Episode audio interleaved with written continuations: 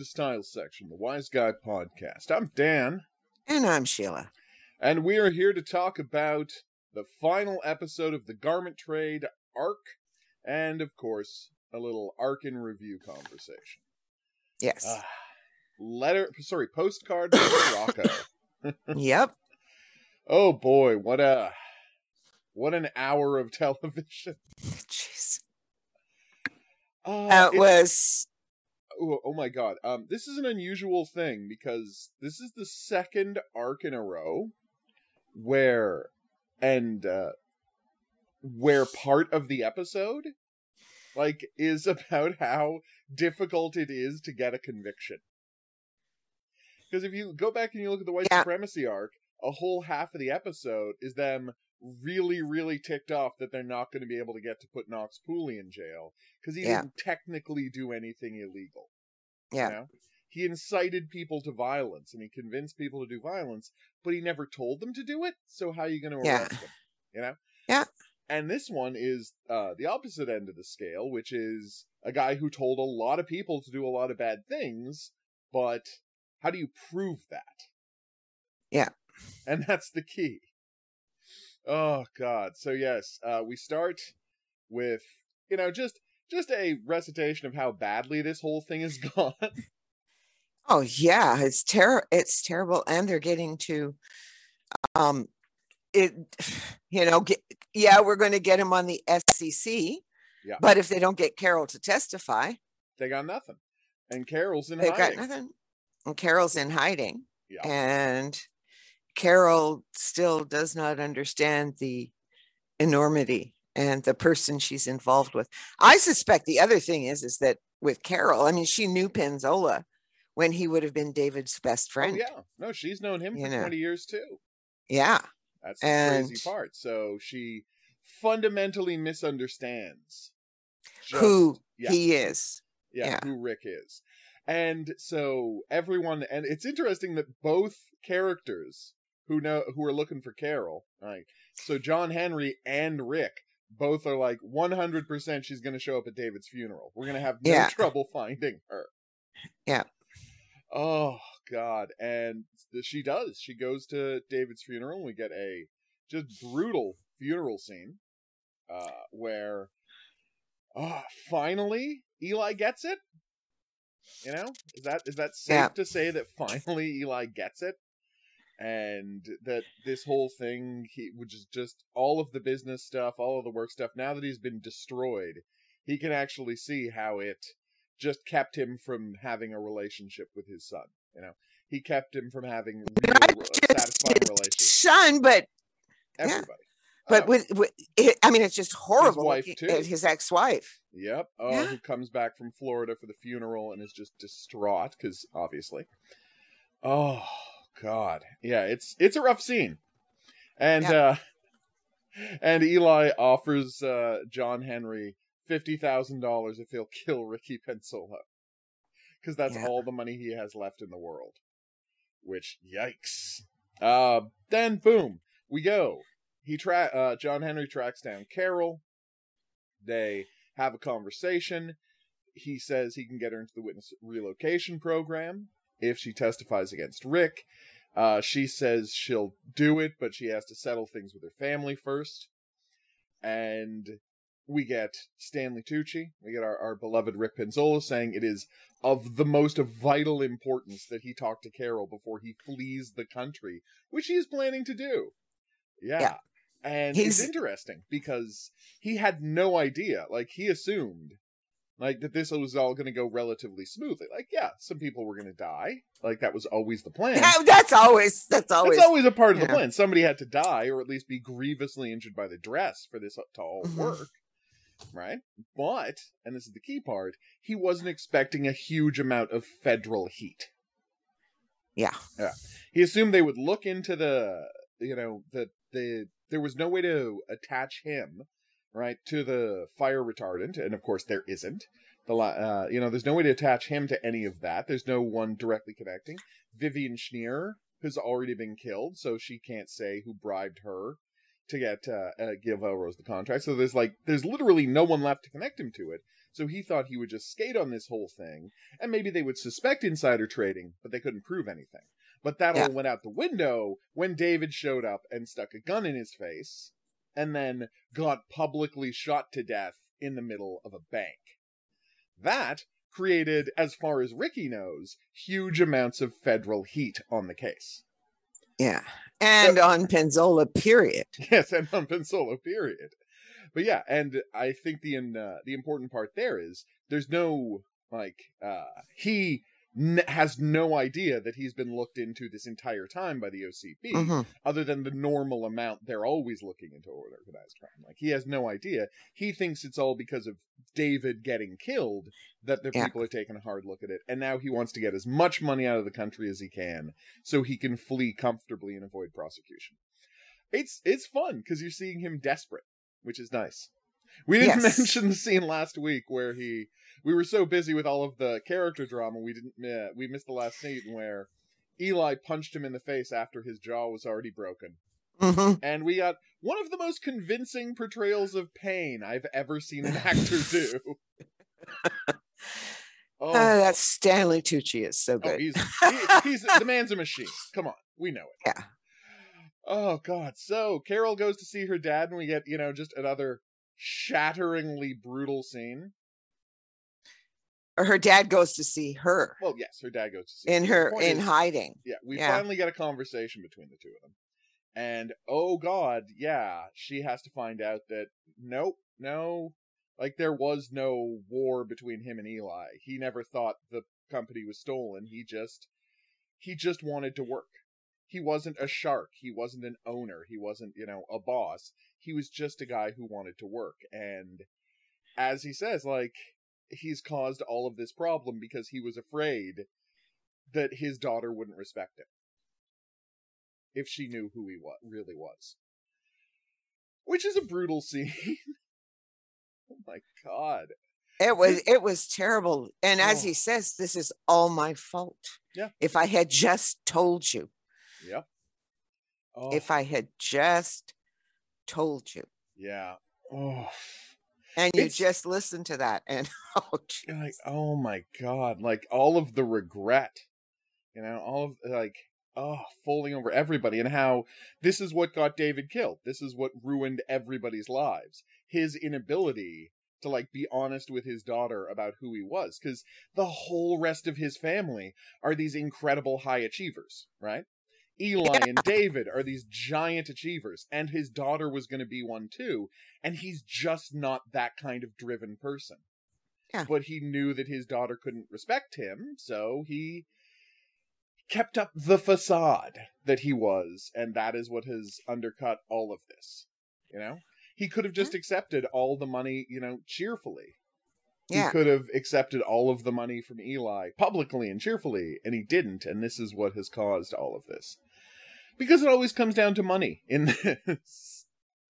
It's the only way people converse and relate to each other is the amount of money. And I, I mean as as Eli says later in the episode, uh he didn't learn the lesson from his father, which is the money isn't the most important thing. He was happily married to his wife for 60 years. That's what mattered the most. And Eli never learned that.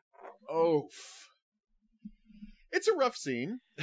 it's a Yeah, series and- of rough scenes this episode. Well, yeah, and then Eli's wife, of course, dumps him because he Oh, has no money anymore. oh god the scene of hit of eli you know trying to figure out how to uh assemble the gun he bought off somebody yeah. and then john henry comes in and he said and uh uh, and he says, "No, no, cancel the thing. I didn't really mean it when I asked you to kill Ricky, because he's got a gun himself at this point, and it's cheaper to just do it yourself." Or it's more satisfying. Or it's do it more yourself. satisfying to do it yourself. Yeah. You're right. I shouldn't say he's necessarily being cheap. Uh, I I don't know that for sure, but it's it's still a good scene. But the the big takeaway is he gets uh, John Henry gets handed off David's final note, which is winds up being about the guy Ricky killed that he witnessed, and he tells him where the gun was thrown, and they're like, maybe you can prove it. And so John Henry goes back to DC and they look into it. And it turns out the guy that Ricky shot to death is on the records as having crashed into a tree while drunk driving. Yeah. So- Remember how Don Okay. Aiuppo didn't go back and cover his tracks well enough? Yeah, Ricky did. yeah. Ricky absolutely did. Uh, so yeah, he paid off someone to create a completely fake cause of death, so he would never like there would never be any suspicion, or David could never even go and tell anybody. Yeah. Uh, but John Henry's like, okay, well, I'm gonna go and I'm gonna find this thing. All right, I'm maybe I can find something to tie to Ricky Pinzolo because there's a chance that a lawyer can argue that this was a dying declaration from David. Uh, Yeah. yeah, it is possible because he knew that he Ricky might kill him when he went to see him. So, I mean, it's a stretch legally, but he thinks they it's worth trying since they don't have anything solid on him outside of insider trading, and even that's not that solid because you got to be able to prove that he got the insider information about right where from Carol. And if she Yeah. can't testify, and maybe she will, maybe she won't, literally the only other evidence they have is he asked a federal agent, which he didn't know, an undercover federal agent, to go and watch a truck full of fabric. Like that's all they have on him. Mhm. Because unlike in other uh arcs, you know, John Henry never got anywhere near being inside Ricky's organization. Like he never got near the inside. He was always no, and that wasn't the whole gopher. point, no, right? Yeah. It wasn't the point of that. hmm So they, you know, Oh no, it's um, it's it, it would have taken a lot longer for um, John Henry to get inside exactly. Pinzolo's, and there, there, this was the way in because everybody else. But you know, I mean, it is, it's interesting to to watch how the system just doesn't quite work. Yeah. you know that there are rules, and if you can figure out a way to skirt the rules, hmm and therefore yeah carol is huh. Then we should it, oh, i mean Yeah. that was the sad the, in some ways the saddest part because you see and you see we already well i guess we're i'm getting out of out of sync here You're not that far out of sync. no because- but you you hear you hear eli's brother saying well at least carol's still alive and we already know she's dead Yeah, but oh god, that scene where we finally just oh, we'll talk about that in a second. But yes, Carol Yeah. does decide to settle things with Ricky herself because she's like, my testimony won't get him on Dave. Like, she David's- decides, and again, it is a statement of she can go to the cops and talk all about the insider trading and get witness protection and put you know a target on Ricky's back, but yeah the thing is, fundamentally, then Ricky doesn't pay for what he did. And she can't accept sole responsibility for David dying. So she's like, I've got to deal with Ricky myself. I've got to make, I've got to get him on the one murder I know he committed, which is that he definitely had the guy who uh, didn't put the fire retardant on the dresses killed. He definitely did that because he because he's been careful enough to do everything else, right? Yeah. And so she goes to see Ricky in the guise of asking him for a percentage of his money for keeping quiet, and Ricky takes the meeting because he wants to suss out whether she's going to actually turn on him or not, and he really feels like he can judge it because if he wasn't at least considering letting her live, he would have just killed her immediately when she showed up. Yeah. And I think we can believe that he was considering her offer. But then it turns out she was recording him. She tries to get him to talk about uh, the guy he had killed in South Carolina, and he strangles her to death. Ugh. Yeah, well, because because the minute she starts asking him those questions, He he knows. knows, there's something up.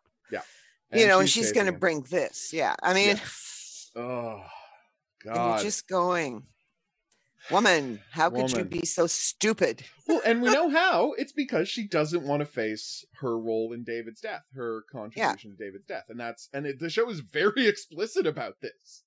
Yeah. like it's not subtle at all. Like we totally understand why she's doing it, and that makes it all the more tragic. That it's like if you just accepted what you did, accepted your mistake, and move on, then you could have got him on the insider trading, and you would have had a new life.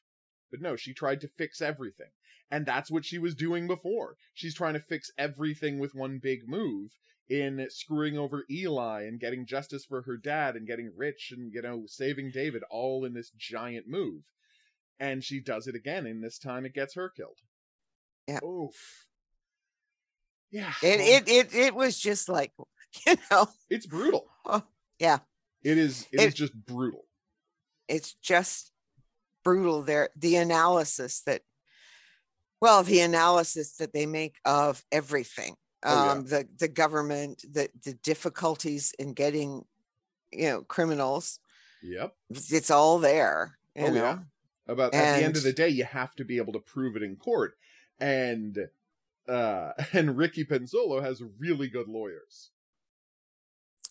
yeah At the end if of the one thing yeah Yeah, like Yeah. every other case, you know, Mel killed himself. Well, Susan killed him, but you know, like uh, Yeah. Sonny, Sonny, you know, garroted someone on tape. Like they had good evidence the other time. They just don't have any good evidence against Ricky.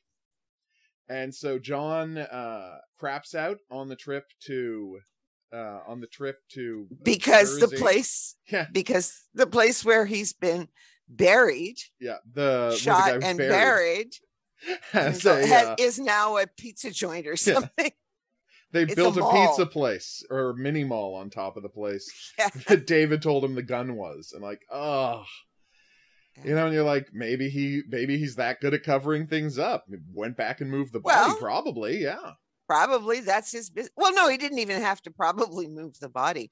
It Yeah. might have been his own company that yeah. That built put the thing in. Yes, you're right. it's what he does. It's you know, true. Like he's he's involved in all sorts of industries, so you never know. Yeah. Uh, he's got money everywhere. Uh, then we get a couple of big scenes. Eli goes to see Ricky, threatens him with a gun, and and, just- oh, yeah. then Pen- Pinzolo calls calls his consigliere. okay, yeah, You know, get Raglan yeah, Raglan. and But- poor old Raglan. Oh, yeah, I know. And then Frank comes and settles it. But before Frank Yeah. comes and settles it, we get this wonderful scene, right? Of again, just a raw emotional acting from Jerry Lewis in this scene. Yeah. Just him again, what do you want? And it's like, I want my son back. Yeah. Oh, Jesus. And he doesn't shoot Ricky at the end of the day. It's I mean, you can say that you know he's too smart the the law is there he doesn't want to die but he saw ricky begging for his life and i guess that's enough at this moment and this is where we get this horrible scene between the two brothers where one of them still thinks his daughter is alive Yeah. and eli says we can do it all over again have a business and he's like every time we saw each other we would just think about our children and Yeah. their like their passive feud has now caused the death of both of their children. Yeah. Wow. I mean, I mean, talk about just loading it. I know. The brutality of making us watch this scene, like you said, after we already know Carol's dead. Yeah. Oh. And like knowing what's coming for uh knowing what's coming for Eli's brother, whose name is escaping me at the moment. This is so I know. I don't know why. Uh, Max, I remember, Max, but Max, we remember. No, Who's no, that? Max yeah, is the yeah, other is- guy, Is the right? cutter? Yeah, yeah, yeah. is Uh, the other cutter, the other right? cutter, yeah. Who they brought in to help with their union situation last episode or two episodes ago. Uh, but Yeah. yes, last hour episode. Yeah, it's so Yeah. troubling that I can't uh, remember the other brother. Well, but that is the whole point of who he is, right? oh yeah, He's not. yeah, he is. He doesn't want all to be. Yeah, he doesn't Yeah. want to be prominent the way Eli and David are. Yeah. and even his daughter is. Yeah, we get Yeah. that absolutely brutal scene. Then we get Carol's body being found in a marsh. Jeez. Oh God, that was rough. Uh, Carol's body sh- turning up at a marsh, and you know, uh, John Henry talking to Frank, and then we finally get uh the big reveal, which is Yeah. that more people died in John Henry's uh in John Henry's last case than Yeah. we heard about. Because we heard about the two reporters getting blown up. But now we find out that the mob guys who were running the Ponzi scheme found out that the FBI was involved, and in order to get rid of anybody who knew any connection, grabbed John Henry and tortured him until they he gave up who was undercover in their organization. And Yeah. then those two agents got killed. Yep. So he's responsible. He feels, and well, for this one, he is definitely responsible. Oh, absolutely. and, this then, stuff is all and this stuff is all coming back to haunt him because now he's gotten Carol killed because as Frank said, if you hadn't been sentimental, like if you hadn't let her go and talk to her father, she'd still be alive and testifying against Ricky and he's right. John Henry Yeah. screwed this up as badly as anyone can screw anything. And he's surprised to learn that Frank knew that he got agents killed and asked him back anyway. And it turns out Frank always knew. Like it's this is no Yeah. surprise. said, yeah, Yeah. I was your friend. I, was your always friend. knew. Well, you have to put two and two together. Yeah. Right. Yeah. They're the only way. Yeah, somebody had to talk or these agents wouldn't be dead. Yeah. And John Henry's the only one left alive, so there you go. Mhm. And we learned something important, which is that the FBI covered it up. Because Yes. to avoid the embarrassment of, you know, charging him with anything or kicking him out of the organization, the FBI never admits that the FBI screwed up. So that's why they threw him in Pittsburgh and just had him, you know, fill, sitting at a computer for the next six years. yeah, until he could retire. And then we get the pivotal scene, which is Lifeguard calling John Henry to tell him that Ricky's private plane has just chartered a flight plan that's going to take him to Morocco, where he's going to disappear and be out of U.S. federal jurisdiction for the rest of his life if he so chooses. I mean, he's probably not going to Morocco for the rest of his life. He's probably going until his lawyers sort all this out, but even still. He's getting Well, some away of them, uh, Yeah. it- it- they mentioned Some of them stay Vesco. Yep. Yeah, no, they uh, mentioned who never came back. that's true. Yeah, they mentioned guys who uh, like went to Switzerland and never came back, which is You true. know, they Some might- he might come find- back. Yeah, Yeah, because, well, they can't because it's exactly. just too bad. yeah, because well, because your crimes were too obvious, or uh, or Clinton's guy Marc Rich, you know, who fled the country with his horrible uh, with his illegal money until uh, Clinton pardoned him. They all have guys like that. It's terrible. Uh, everybody powerful has some guys like that in their back pocket, or they're in the guy's back pocket. Uh, so we get one last scene with Mike Cacciatore, who uh, you know, who's been left to ru- who is left to run things and sort all of this uh, legal stuff out, while Ricky leaves. So uh, Mike drives off. Uh, Ricky starts getting on the plane. John Henry shows up and points a gun at him and says he's going to kill him. Yeah. And unlike Eli, who was very hesi- you know, very hesitant and very emotionally distraught, it's immediately clear to Ricky that John Henry is actually going to kill him. Yep. Like, there's no way. And he starts, you know, trying to bargain, trying to beg for his life, trying to figure something out. And then Frank shows up and uh, tries to stop him the same way he tried to stop him at the bank. Uh, and this is this is where it gets fantastic because John uh, admits that he's a cop. And then, And then Ricky says that means Terranova's a cop too. And he says, I know some people who would be very interested to hear that. yeah, and and laughs at them because Yeah. they're they're cops, They're cops, so there's and nothing there's they nothing can you can do. Yeah. Right. Well, and that's the key. He even says the theme there, which is when he was a hood, he had he was omnipotent, and when he's a cop, he's impotent. Yeah. So, I mean, he's right. He's absolutely right. Like as a hood, he can do whatever he wants. As a cop, he has to follow the system, and the system ain't going to do anything about Ricky Pinzolo.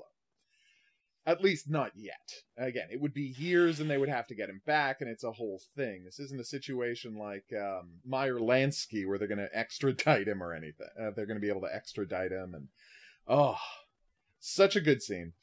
And then we get the uh, then we get the origin of the title. Uh, which Yeah. is Ricky gets on the plane and then he turns around and says, Maybe I'll send you a postcard. And his hand is out to his side, and John Henry shoots him to death and says he thought he had a gun. Yeah. And it is completely up in the air. Well, I mean, he had just burned another cop. Yeah. Well, no, but my point is, right? Yeah. What is completely up in the air is, Is- the amount to which John Henry manufactured this scene. Do you see what I'm saying? Well, yeah, I don't think I I I don't think that he thought for one minute that that Pinzolo had a gun. oh no, no. But I'm saying manufactured the scene so he could be justified in shooting him Yes. and get it. Because like I, I think it's possible he said that Vinny was a cop so that Frank would sign off on him shooting Ricky. Oh yeah, he he says that he's a cop, and then Pinzolo says, Exactly. "Yeah, that means Vinny's a cop Exactly. as well." Yeah. So, and then Frank can sign off on it, of course. Exactly, because he's not going to risk Vinny's life. He's not going to risk the program. No. And the and the thing that makes this scene so wonderful is they don't point it out at all because none of the characters present understand it. But Ricky dies in exactly the same way as the guy he killed to make his bones 20 years ago. Yeah. Literally, exactly the same way. Right down to David's statement that you at least had the decency to wait until he made a motion that had some semblance of a threat to it. Yeah. So uh, you could justify calling it self defense. And in the same way, John Henry waits until he spins around quickly. And he's like, that he's just borderline enough that he can get away with it. Yeah. It's fantastic. And then we- yes. we, then we, of course, again, it's it's all about well, you know how the FBI will always cover up. The FBI will always cover up for their own people. The FBI will always let these things slide if it means protecting the reputation of the FBI. But most importantly, like Ricky gets exactly what's coming to him. Yeah. literally. Nobody nobody sheds a tear over over Ricky Ricky, Pinzolo. I mean, he doesn't have any family. Nope. Something David talked to him about previously. Ricky doesn't have any family, so like he never uh sees the bigger picture. Was Yeah. uh was David's statement about Ricky, which I thought was nice. And but yeah, no one is gonna no one is gonna remember Ricky. No one is gonna fondly think of Ricky. He's just gonna have a couple of people who clean up his organization now that he's dead. And figure out who's going to take over. Exactly. Yeah. That's exactly it. Yeah. Who's going to take over the Seventh Avenue action now? That Yeah. Ricky, that the police killed Ricky, and then we get the final scene, which is again not as brutal as Last of the True Believers, but is No. still emotionally wrenching. Where he go, where John Henry goes to Eli to say that the cops killed Ricky Pinzolo and it's over. Yeah. And we just get Eli having to finally face, you know, no evasions, no question, nothing, that he ruined everything. Yep. That his pride ruined everything. And that's where the episode ends. They hug, you know, he's weeping, they hug, and that's it. Roll credits. Yeah. well, Well, and roll credits. I mean, you get so emotionally invested in these five episodes. You know? Like, this whole episode is amazing because, in no other way, right? Like, because Vinny's not there. Yeah. And John Henry is always a cipher. Right? We we Yeah. get a sense of what's motivating him, but it's like we never get inside John Henry's head the way we get inside Vinny's head. So this arc is never really, except for the last few scenes, it's never really about John Henry. In a way, it's about Eli and David and the family. Mhm. Like this this whole arc is about the this family and they get you so much inside this family relationship that that makes the fact that it ends with it all being completely destroyed. It's not just a business and a mob that gets destroyed. A family is destroyed Family. this time. The entire family. Yeah. Like there is nothing left. Yeah, like the only good thing that Eli can do now. Oh yeah, is David's is just try to be a good grandfather. Like that's all he has left to do in his life. It's the only redemption he could possibly find now is, you know, maybe he can be a good grandfather. Yep. It is it's just brutal. Yeah, it's brutal. Yeah, it is. It is one of the roughest. Uh, it is, it, I will say, it is one of the roughest wrap ups we ever get. It's not Last of the True Believers, but it is. It's brutal. Yeah. Oh my god! So, the arc in review. How high do you think this goes on the rank of their arcs? Because it's fantastic. Well, here's the uh, here's the thing, right? When you it's not like the other arcs. No. I mean, up to this point, um, but in it because of circumstances, Yeah. as you say, it didn't focus on Vinny. It's almost like this strange one-off. Yeah. This five-hour miniseries with a it's be- a with a concrete beginning, middle, and end. yeah it it is it doesn't forward vinny's story any No. it doesn't do any of the other th- the, the the things that the other arc does i mean it just consolidates i mean the only thing it does for vinny is consolidate his position as a mob guy because Yeah. he's not signs- involved in it at all Yeah. ricky's dead Ricky's the only dead, and the last thing Ricky did was sign off on Vinny as being, you know, the kind of guy who can get things done. Yeah. Yeah. so you know and and so that would have been around so there's nothing there it is um it's very like the, even the fbi see the fbi scenes like that last one that we talked about last episode Yeah. um that's so important is so different you don't get john raglan in a fight No. with with the guys right he's just doing a job the way he can do a job he's a data man now i Mhm. mean that's that's the funny thing he's been a data man for six years now Yep. and so that's where he goes and that's how he solves the problem Yeah, that's how he figures out what's going on. yeah where's the money what's going on who's who i mean he lucked out seeing uh, carol and Pinzolo together but Yeah. that was just a fluke Yeah, but but, the the rest of it is time- like the rest of it, the evidence was there. If you ignored the mob stuff and looked at the financial end of things. yeah and and that because he's a data guy Now it's what yeah. he does now and he's no longer undercover so it like it is just it's almost an arc of its own because it is so the, because the interrelationships of these people is the focus Yeah. and it is a powerful um depiction of a highly destructive family. Yeah, and structure. Like we we can talk there's all the political undertones of course. I mean the societal undertones. Oh yeah, I mean, but the the episodes like the episodes about the garment industry and like the actual all or nothing speaks for itself and stands alone as a comment on the entirety of this business. But Yeah, that is the episode with the least family stuff in it as a consequence. Yep. Yeah, the they step away from the family for one. Ep- I mean, they're still in it, but they step away from the family for one episode to say this is the from top to bottom. Here's what's wrong with the garment trade, and then they go Yeah. back to the family stuff. Yeah. and I mean, it's all tied in, of course, but it's like the there's four episodes about this family and how they're being destroyed and torn apart from within, right? And then there's Yeah. one episode just about the whole industry. and that's all Yeah. and that just sets everything else up Oh yeah, that's all it does and so it how does it stand with we've got basically three arcs before this Yeah. i think believe it or not i think it is a more powerful arc than the white supremacy arc overall, yes.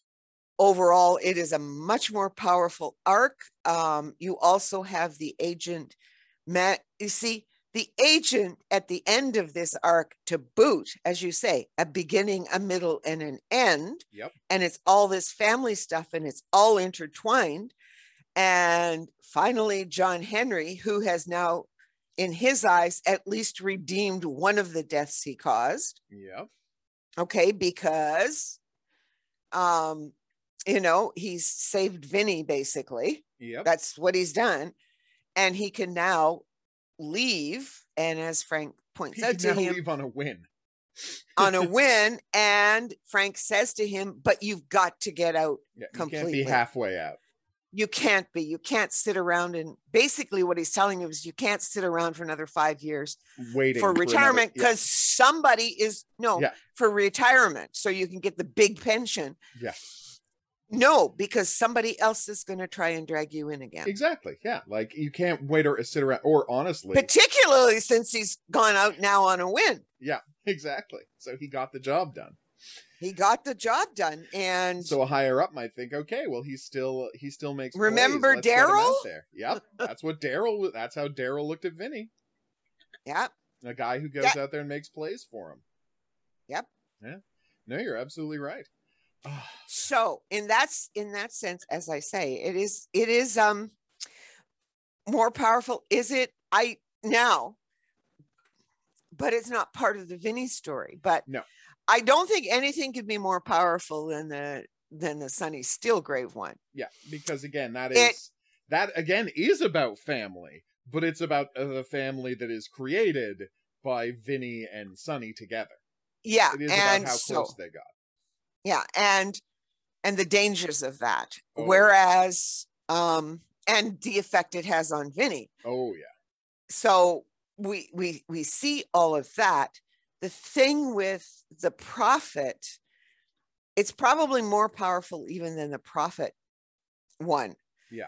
as much as i love roger and Yeah. as much as i love all of that um and and the episode was great and you can hear us talk about it Mhm. right because we've we've done it but when you look on it as a soul like in terms of arc arc Yeah. arc this has to go second as far as i'm concerned up to After this Sonny. point Yeah.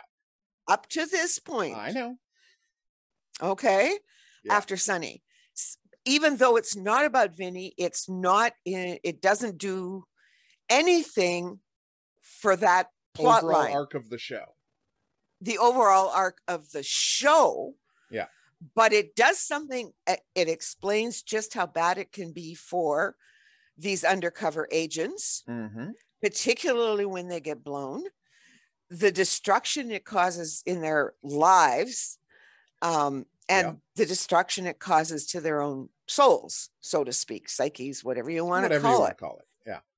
Um, and I think it was nice that Joan Chen got, if I want to say anything, Joan Chen at least got the gratitude and thanks from her people that she was trying to help. Yeah. Yes. and uh, you know, I mean, that's a little thing we you forget about it after that that episode. But it's right? still very important. but it's still an important little marker Yeah. that if you do try, you may, and you're willing to take the little win, Yep. you might be able to move something a little bit forward. Yeah. Things can get better in this world.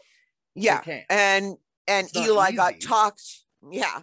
And we saw how difficult it was to get Eli to spend forty thousand dollars to fix the electricity and put a door up on the elevator so the kids wouldn't fall down an elevator shaft. oh God. You know, um, Yeah. so you got those little i mean this is but this these performances by ron silver by stanley tucci by jerry lewis Oh, right Yeah. are just i mean even carol's good but Carol's fantastic. those you But know those as specifically. this- Yeah. but that that specifically that interaction like you just you know Mhm. all of these characters are even the little ones like max are nuanced the writing has said okay what what can i do to tell you who this person is Yep. and you get that from max when he says i have never crossed a picket line Yep. And that tells you you know he's a cutter and all sorts of other things but you know who he is Well, you know by that, that like line uh, you know, and you know that just like Eli back in the day, he wasn't afraid to swing swing a pipe at a guy's head. You know, if it came down to it, yeah he's a union man, and at the end of the day, that means you're going to be tougher than a non-union person because it means you're someone who stood up to the uh, Yeah. bosses and stood up in some ways to the uh, and sometimes to the mob. Like you're a guy. When this guy was coming up, it was dangerous to be a union guy. Yep. And so him just saying I'll never cross a picket line is all you need to know about him. Yeah. If you have any understanding of Yeah, American labor history, Yeah, American labor history in America. Yeah, yeah. that's all you need to know about Max is that he will never cross a picket line. Yeah. I mean, I would love to show uh, sort of Charles, Charles, um, what's his face, the lawyer in, in Darrow. Her, inherit the wind, but he also he defended the bombers. Yes, uh, yes, yes, yes. Uh, The Haymarket. Yeah, Darrow. Yeah, yeah. Darrow, yeah. Clarence Darrow. Clarence Darrow. Yes. Yeah, who he uh, defended the guys who threw that bomb and uh, blew Yeah. up that those managers, and he hmm did a great job of defending them, but he didn't get them off, and so it kind of soured the like he was supposed to get them off completely, but he just you know he's very good at cutting deals. That's also what he did for um uh Leopold and Loeb. Like, Yeah. he was not fantastic at getting people out of trouble. He was conv- great at making such a good argument that he could get a deal for his clients. Well, given given what Leopold and Loeb did. It was And kind what of the- an amazing deal. And and these labor guys did these Yep. two these two guys who set the bombs Yep. did Oh yeah. it is amazing what he did you can't get like when the preponderance of evidence is not circumstantial and is not Oh yeah. there was nothing he could work with like Oh, there's exactly. there's nothing Well, no, and that's mm. the tragedy is like people, people like who hired him expected him to be a miracle worker, but it's like he Mhm. could only he could only ever work with what he was given, and there was a lot of evidence against the union guys. yeah really and was. and and against leopold And law Leopold- and against Leopold and and then again and then again with the monkey trial Scopes monkey trial, yeah. you know well I there, mean, the evidence was all on his side, but you know, the evidence yes but the, but the jury and the people mm-hmm. nobody was gonna nobody was listen going to to it, listen so- to him. Yep. yeah you you weren't gonna win that No, you weren't going to win that, but you're going to do. You're going to make him Because look the- bad for making you lose, though. And that's what he oh, did. oh yeah He made him look Yep. bad for making him lose. and that guy never became president of the united states there you go. Yeah, william bryant it. William jennings Jennings, because Bry- no, that's William Jennings Bryan. Yeah, that's what okay, he wanted to. Bryan. Yeah, that's what he was to- aiming Yeah, for he was using to leapfrog his. The whole thing was a publicity stunt for him and his political career. yeah Yeah, like famously, the whole thing was a stunt for him and his political career, but it never. He never got there. So no there you go. because of the scopes monkey trial so you know you take the wins where you can get them yeah, you can, actually that's a good message. That's a good know? message in this uh take away from, to take away from this arc. You you have to Yeah. take the W's where you can. So I want Yeah. you to think about something now, and I'm not saying we're ever going to be able to see this, but you and I both know how TV is written and produced. okay Okay. yes That mean like basically they're not okay. On the day before something gets filmed, like you can be editing the, the dialogue or like changing scenes around right up until the time it shoots. But Yep. unless you're literally talking about the show community, the show is not being written as it's being shot. Like they didn't show up, you know, they don't show up on the set and say, "What are we going to do today?" You had to hire actors, you had to build sets, you have to think, right? All, there is a huge amount of planning that goes into an arc like this. And the reason I say that is there are there is 100% sitting in a drawer in a file room somewhere in Hollywood. There is the full outline for this arc hmm of what the plot was supposed to be when it was all about Vinny. And it's possible there are at least two or th- like we know there's one, but there's at least you know like probably two or three episodes written, like full episodes written without John Henry. With oh for sure and like maybe all five, probably And outline, five. No, there's one hundred percent an outline for all of them. Like no, there is Yeah. definitely an outline for the entire arc. Probably an outline for uh, well, no, definitely an outline for each individual episode and the story beats in each episode. And there's definitely two Vinny scripts. There could be as many as three or four.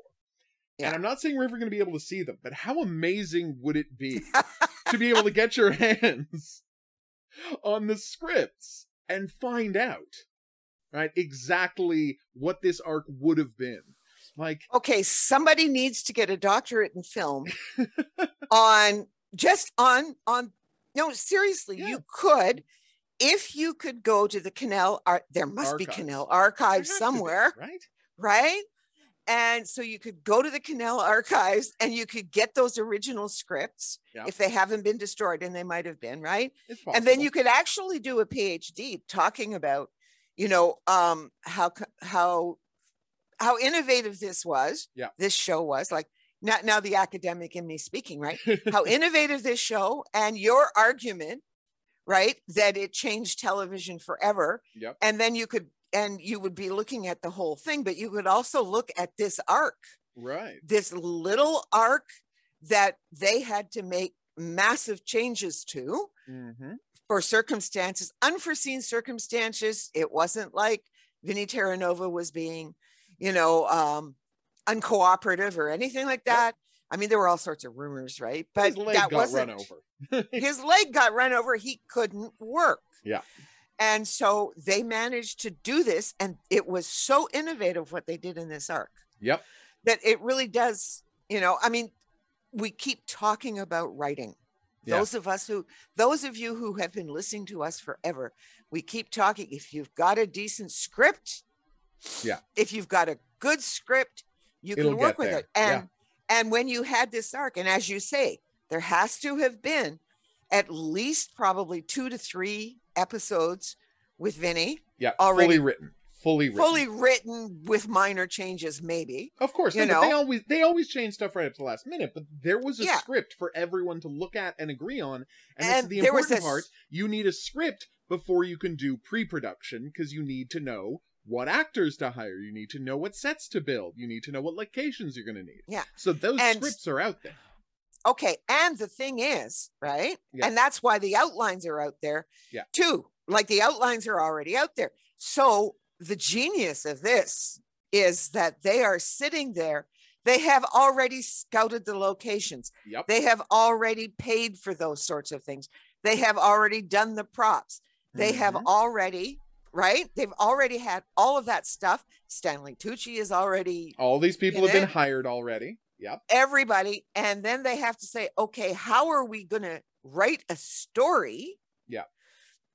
around this like i would say that with vinny the storyline would have been he would have had an affair with carol Probably not yes. not the joan chen, Chen character. Yeah.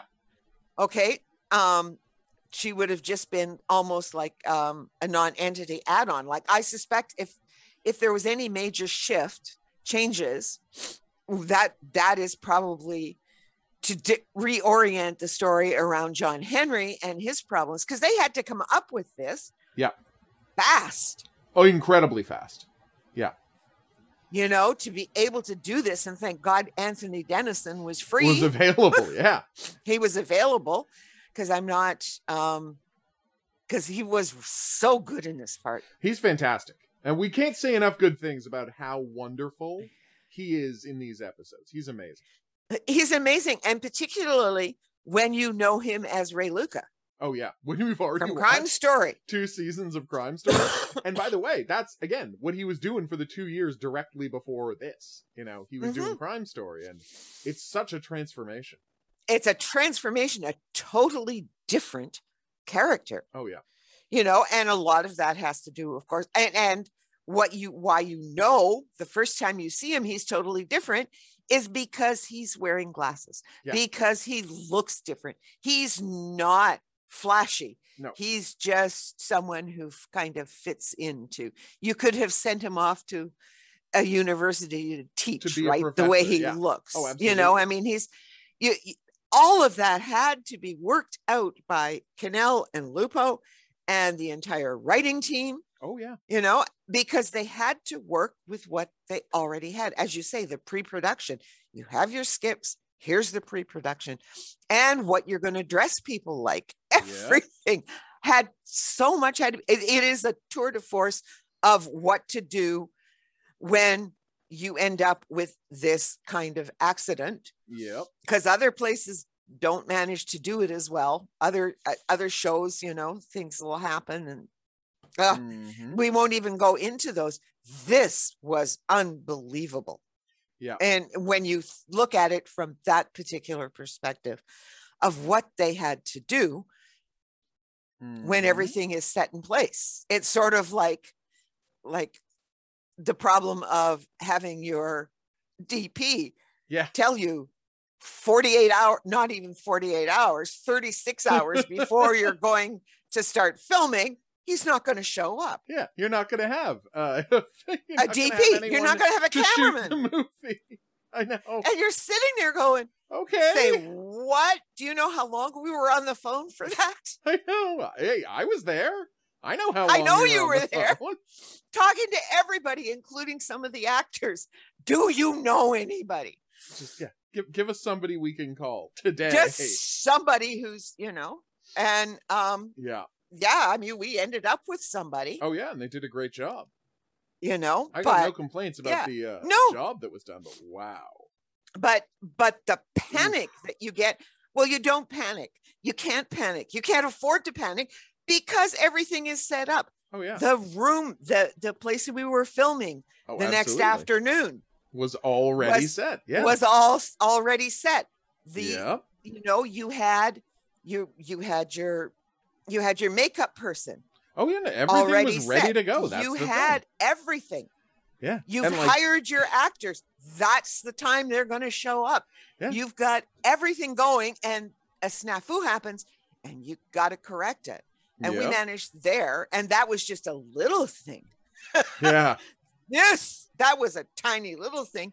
There's always a cameraman around, Yes. as we found out. Mind you, it was, you know, but it doesn't matter. He did a great job. Oh yeah.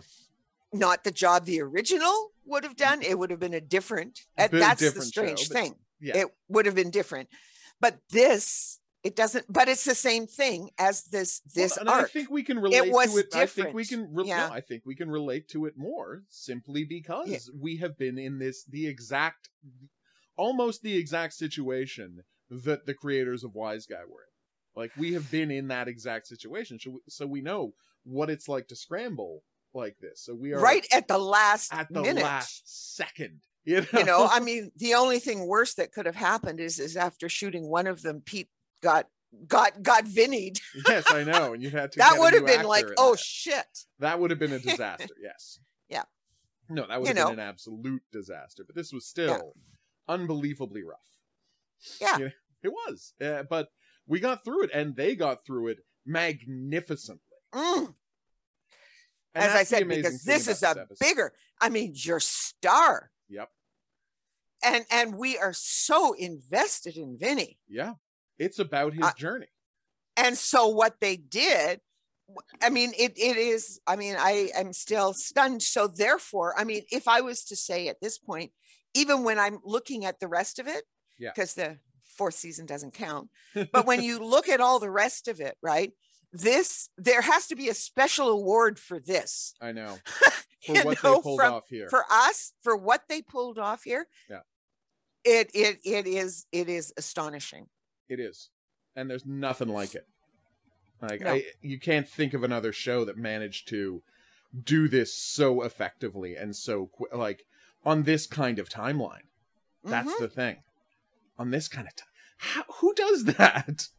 You yeah know? well they are well they had but here's the thing right and this is what i keep saying this is like everybody's listened to us complain so much about criminal minds they have, and yeah, i'm going but this is when you have a consistent writing room Yeah. when you have a consistent crew when mhm. you have people who know their jobs and are going to do them oh yeah, properly when you have a showrunner who knows what in this case it's a he Yeah. wants and and is imaginative and knows how to write yep, and knows everything that has to be done and has his Mhm. finger on the pulse of this entire show just like he did with other shows oh yeah, okay but this this was just like leading up to like all the other little things that he's done Yeah. right that didn't succeed are, are all sort of lessons for this I mean, I plenty of his shows, technically, plenty Most of his of his shows did stuff. succeed. Like he was a very successful rockford producer. files hey Yeah, Come on. Rockford Files. Come on, the man made the Rockford Files. He made the A Team. He had plenty of successful television. And Yep. that's the thing. Like, there was never a season of television for like 15, 20 years there where Cannell didn't have a show on the air. Like, he was an Yeah. incredibly successful producer for his entire, well, not his entire career, but for a huge amount of his career. He Yeah. was an incredibly successful producer. And even when he had the shows, as we always talk when we talk about Unsub, Yeah. it was too soon. it was too soon for Unsub. Yeah, Unsub was a fantastic show that would have done incredibly well later on because Prof- Yeah, yeah. Uh, Profiler, a much worse show than Unsub, did great. The X Files, a much worse show than Unsub, did great. I'm sorry, I love the X Files, but come on, it's not as good as Unsub. Oh, it well, no, and it's yeah. It's not playing on the same level. You know, No, I, you watch, you watch the It's the a monster of X Files is fun. it's the most fun. Everybody loves the X Files, but it's a Monster of the Week show. You know, they're not trying Yeah. to do anything with the X Files, except for, by the way, uh, raise a generation of conspiracy theorists that are now destroying America. Yeah, Thanks for Yes. that one, yeah. We love Chris the lone Carter. gunman, but but it's certainly not helping get people vaccinated, is it? no. Oh God, I just, I mean, it, here's, but here's, here's, here's. When was Quantum Leap on? Uh, the late '80s, late '80s, early '90s. Okay, right. So I watched one of them Right. right uh a while back because i've i i'm just taping them all and once it's done Yeah. all of them and and then i just watch it it's on my pvr right and every now and then i'll sit down and watch an episode it's it's fascinating you could do a whole discussion Yeah. but the point that i'm making is that you had this one about these wrestlers okay. right? And so they're in a bar, these two wrestlers, and what they are in the wrestling is they're um Ruskies. They're ah, Russians, the fake right? Russian thing. Yeah. Yeah, the fake Russians, the fake two fake Russians who are the bad guys. Yeah. Whose job Right? it is to be the bad guy? Yeah, yeah, yeah. I'm yeah, it's wrestling, you know, and and they're talking, and you know, Al has to explain one more time to Sam, look, wrestling was no longer after the 50s. If has anybody seen um the one with Requiem Jackie for a Gleason? Heavyweight. Requiem for a heavyweight. Yeah. All you have to do is watch that and you're seeing the death. Yeah. Right. Of Old timey wrestling. old timey wrestling, right? Yeah. Where it was real. Yeah. And then, and here, right? So they've got the costumes and it's all set, and you know who's going to win and who's going to lose. And of course, the Ruskies can never win, blah, blah, blah, blah, Yeah, blah. But they're in a bar, the two of them. They're not dressed up or anything, they're just in the bar. And so these two Yahoos come Right. right up and start beating not beating on them but verbally harassing them and all the rest of them Yeah. and they're going but we're americans Yeah. no you're not we've seen you on tv you're russians and they're and you are anti-american and we're gonna beat you up like Jesus. and you're looking at these two scrawny guys yeah. in this bar, drunk as hell, and these two big wrestlers because Yeah. they're big wrestlers, right? And you're just going, oh, you literally believe everything you see on television. on TV. Yeah. Yeah. Because it's And- not just that they're uh, big guys. Like, you, yeah, they're huge guys, but they're the guys who always lose. So, of course, you could take them in a fight. Yeah, you could take them in a fight, right? Now, mind you, of lose. course, yeah, Yeah. the whole point of this is to save the one wrestler who's got a heart defect caused by rheumatoid arth um no rheumatic fever Oh. when he was about 10 years old and he almost died Uh-huh. and and so so sam has to go and do the never tags never tags, tags his brother to, yeah. never tags his brother in and takes all of the beating and wins because he he takes the guy that he's fighting with and he puts him in a sleeper hold and he passes out Oh. so he wins he wins it, you know i mean th- these shows everything always ends out work ends up working out Yeah. no matter how you might wonder how they're going to do it necessarily. And Of it's a very hopeful show. So at the end of the 80s and the early it's not political. It is just the opposite of watching Wiseguy. Yeah. you know i mean it really is. And it's uh, but i mean if you want to look at racism and sexism in the 50s and the 60s Mhm. and what it was like now sam always saves the day But it's But- it's a very eyes wide open like presentation of how bad Of- things were. how bad things were, which means that things are better now. And poor Sam makes all sorts of mistakes because, Yeah. of course, right? He he he he is still in the late 80s, early Yeah. 90s, exactly. right? When things are so different. Actually, no, he's in the 21st century. People often forget that he's coming Oh. back from the future. Like the the present day stuff is actually set in the like either late 90s or early 2000s. It's it's something that doesn't get talked about a lot in the show, but is actually a fact. Like he's from the future going into the Yes, past. I know. Yeah. I know he's, but I, no, no, but I'm saying he's from that he's far. from the future for the audience as well. He's not just like a guy from the future going to the past. He's not a guy from the present day when it was made going to the past. It's a guy but he's 20 future. years well yeah Yeah. because he has to because we don't have string i mean it's so Yeah. funny because it's all based on string theory Yep. and then we end up with big bang theory the comedy all Nice around string theory and they Yeah. never talk really about string theory and quantum leap No, no, no. It's just a it's, It's just fun- a line to get you into it. yeah Yeah, it's just But yeah, I mean, you're absolutely right. But yeah, it's it's god, that is a fantastic show. I remember I remember a lot of episodes pretty well. But Wise Guy. yeah getting back to wise guy i mean it's just not Mhm. right it's not wise guy wise guy is set in the god awful present Yep. There's no and Oh, and the and the tragedy of watching Wise Guy is uh, knowing how badly everything went for everyone because and this is the key part as we were talking about when we started this arc like well what happened after the mob was thrown out like what happened after the mob was thrown out and the corporate consolidation that Carol represented happened all of the Eli's got put out of business yeah there's no And- Eli's left. There's no there's no garment district in New York left. There's no Where is and where are all the clothes made? In Bangladesh. Bangladesh, in China, in Korea, Well, but not Korea Bang- anymore. places. No, not Korea anymore. No, Indonesia. no, they don't. Yeah. Yeah, yeah. That's the thing. It's like India. lots in India too. Yeah, right. Yeah. And Sri Lanka. Like it's it's fascinating, right? And all of the stuff is made abroad and all of it is just shipped to North America and all of the companies are owned by giant billionaires. Like literally one of the fast fashion guys is uh like the third richest man in the world. I had never heard of the company Zara when I found that out. But the guy who runs Zara is like the third or fourth richest man on earth. Because You know, it all got consolidated. And that is the natural drive of capitalism.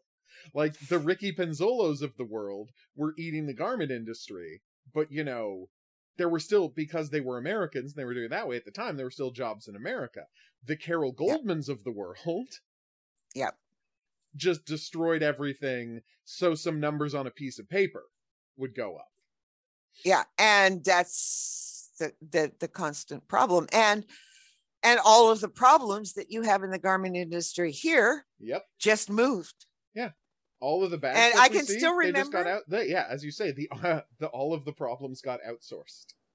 Yeah, and you know it it is interesting because I can remember somebody being very upset at the idea that Joe Fresh, which is a Canadian brand, Yeah.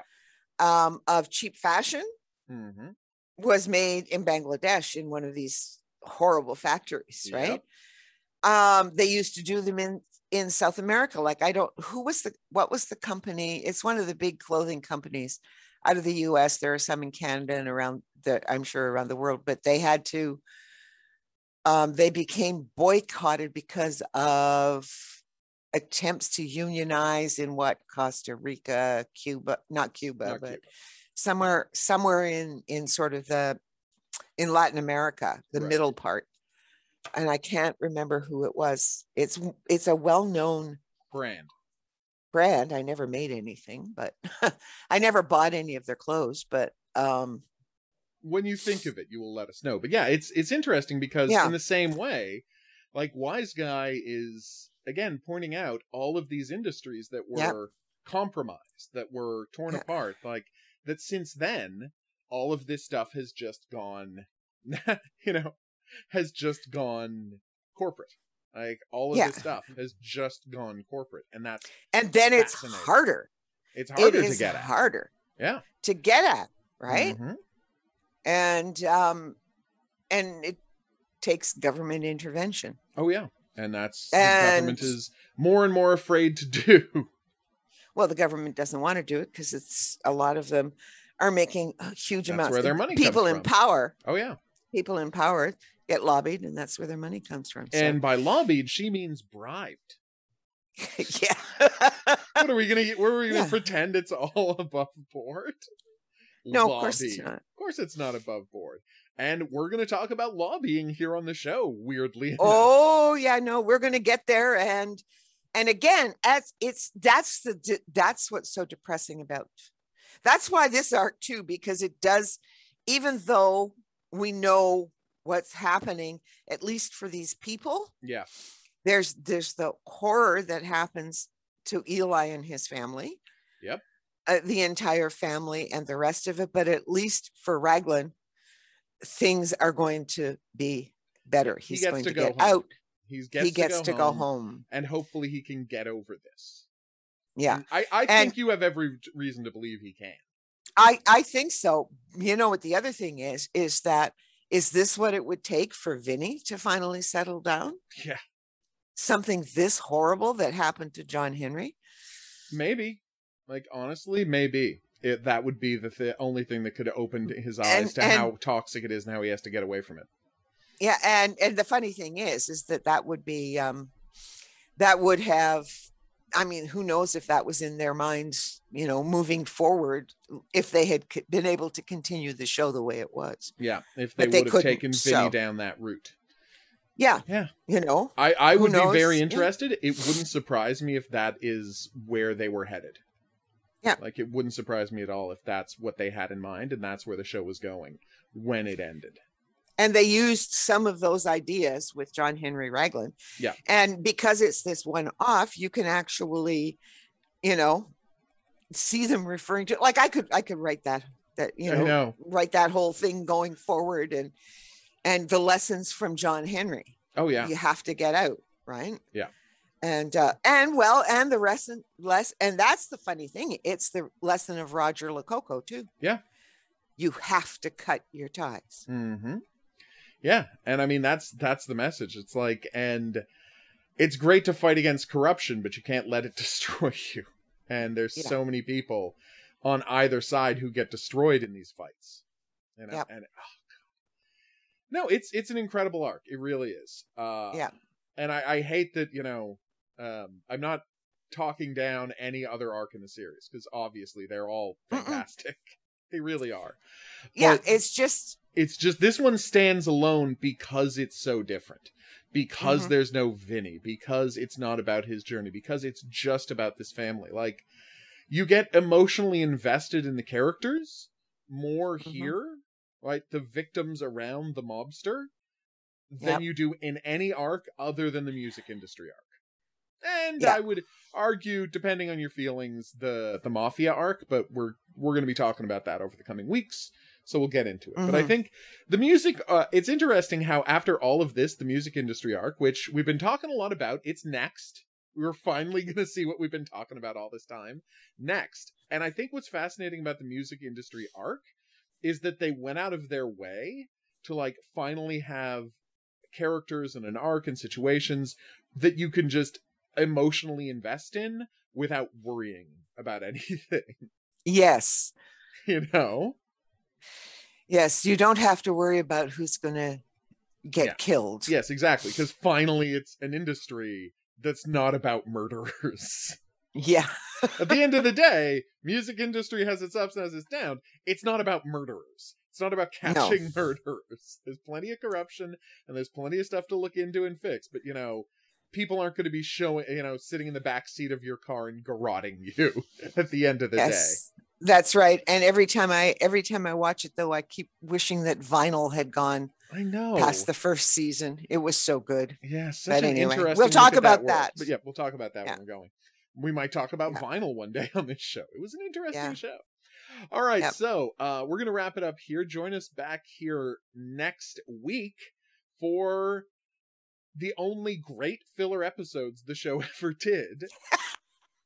it's true Because again, I maintain that Aria for uh, Don Aiuppo is not technically a filler episode the way these two are, Are. filler episodes. Then they are, you know, because they're not about meeting characters who are going to be important later, in a way that uh, Don Aiuppo sets up stuff that's going to be important later that they were thinking of when they wrote Aria for Don Aiuppo. This one isn't about that at all. This is just about what it's about, and they're both really good. So the episodes are, you know, if you're watching along, the episodes are White Noise and Stairway to Heaven.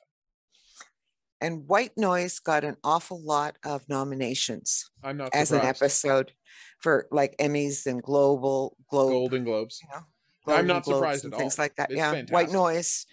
Yeah. White Noise is their most feted episode. Which is a little crazy that that's um, in the entire Yeah, history I- of the show. That- That's that- the most feted, uh, that's the most celebrated and cherished episode by the academies, and I'm like, I get why, because of the kind of episode it is. It um, it's not that it's actively looking for awards, but it No. has the same kind of award bait structure that you Yeah. would see out of other shows at the time. And I think it, it made it easier for the Academy of Television Arts and Sciences to like finally appreciate the show because they were playing ball, you know? Yeah, and I think, but yes, but it is really hard, right? I think for people because usually you get one episode to watch. Yeah. Right. That's true. And and with and that's almost impossible to do with Wise Oh, Guy. yeah, it can't be done. You can't just pick. Oh well, this is the episode that's going to represent the se- no. because can't- because partly because people will watch it and don't really understand it because they haven't watched the Yeah. six episodes prior. like how do you how do you send an Academy screener? How do you like how do you send a screener of this show to somebody? All right, Yeah. you're gonna have to watch the entire first season to understand where people are coming from, and then you have to watch all the other episodes of the ar- arcs. All right, now watch now watch White Noise so you understand the significance of what Vinny's going through in White Noise. like uh, nobody asks people to do that. well, no, and it's the same thing as watching Marriage of Heaven. Um, no, Hell. uh, nobody gets out. Oh yeah, exactly. Nobody gets out of here alive. Uh, Yeah, yeah. I mean, watching just that you- that would be insane. Insane. As brilliant an episode as it is, It makes no sense if you haven't gotten eight episodes of their relationship. Yeah. Like it's Yeah. about the climax of this relationship, and if you haven't seen that relationship develop, what is this episode going to mean to you? Yep. Yeah. No, it's you're absolutely right. Oh. God. Anyway, All right. I, I do have a meeting. You do have a meeting, so we're gonna wrap this up. Uh Yeah. just so good. Anyway, uh let's wrap this up. Thanks everybody for watching. Next week, as we said, is White Noise and Stairway to Heaven. And just FYI, every time you hear music in Stairway to Heaven, that's supposed to be Stairway to Heaven playing. Yeah. And it was Stairway to Heaven playing. in the just in original. the original broadcast. We just can't have it now because, you know, music rights are really expensive. Uh, Led so- Zeppelin is Led yeah. Zeppelin is not cheap. So join us back here for that. It should be a lot of fun. Uh anywho, if you have any questions, if you have any comments, if there's any profiling related fiction you think we should check out, drop us a line at profilingcriminalminds at gmail.com. We would love to hear from you. If you are listening to this on some sort of an app or podcatcher, please, and I can't stress enough, please rate and review it. That's how other people find the show. We'll see you back here next week for that episode, but until then, we're going to say that's right. Au revoir. And have a good week. Profiling Criminal Minds is a member of the Kinks Podcasting Network.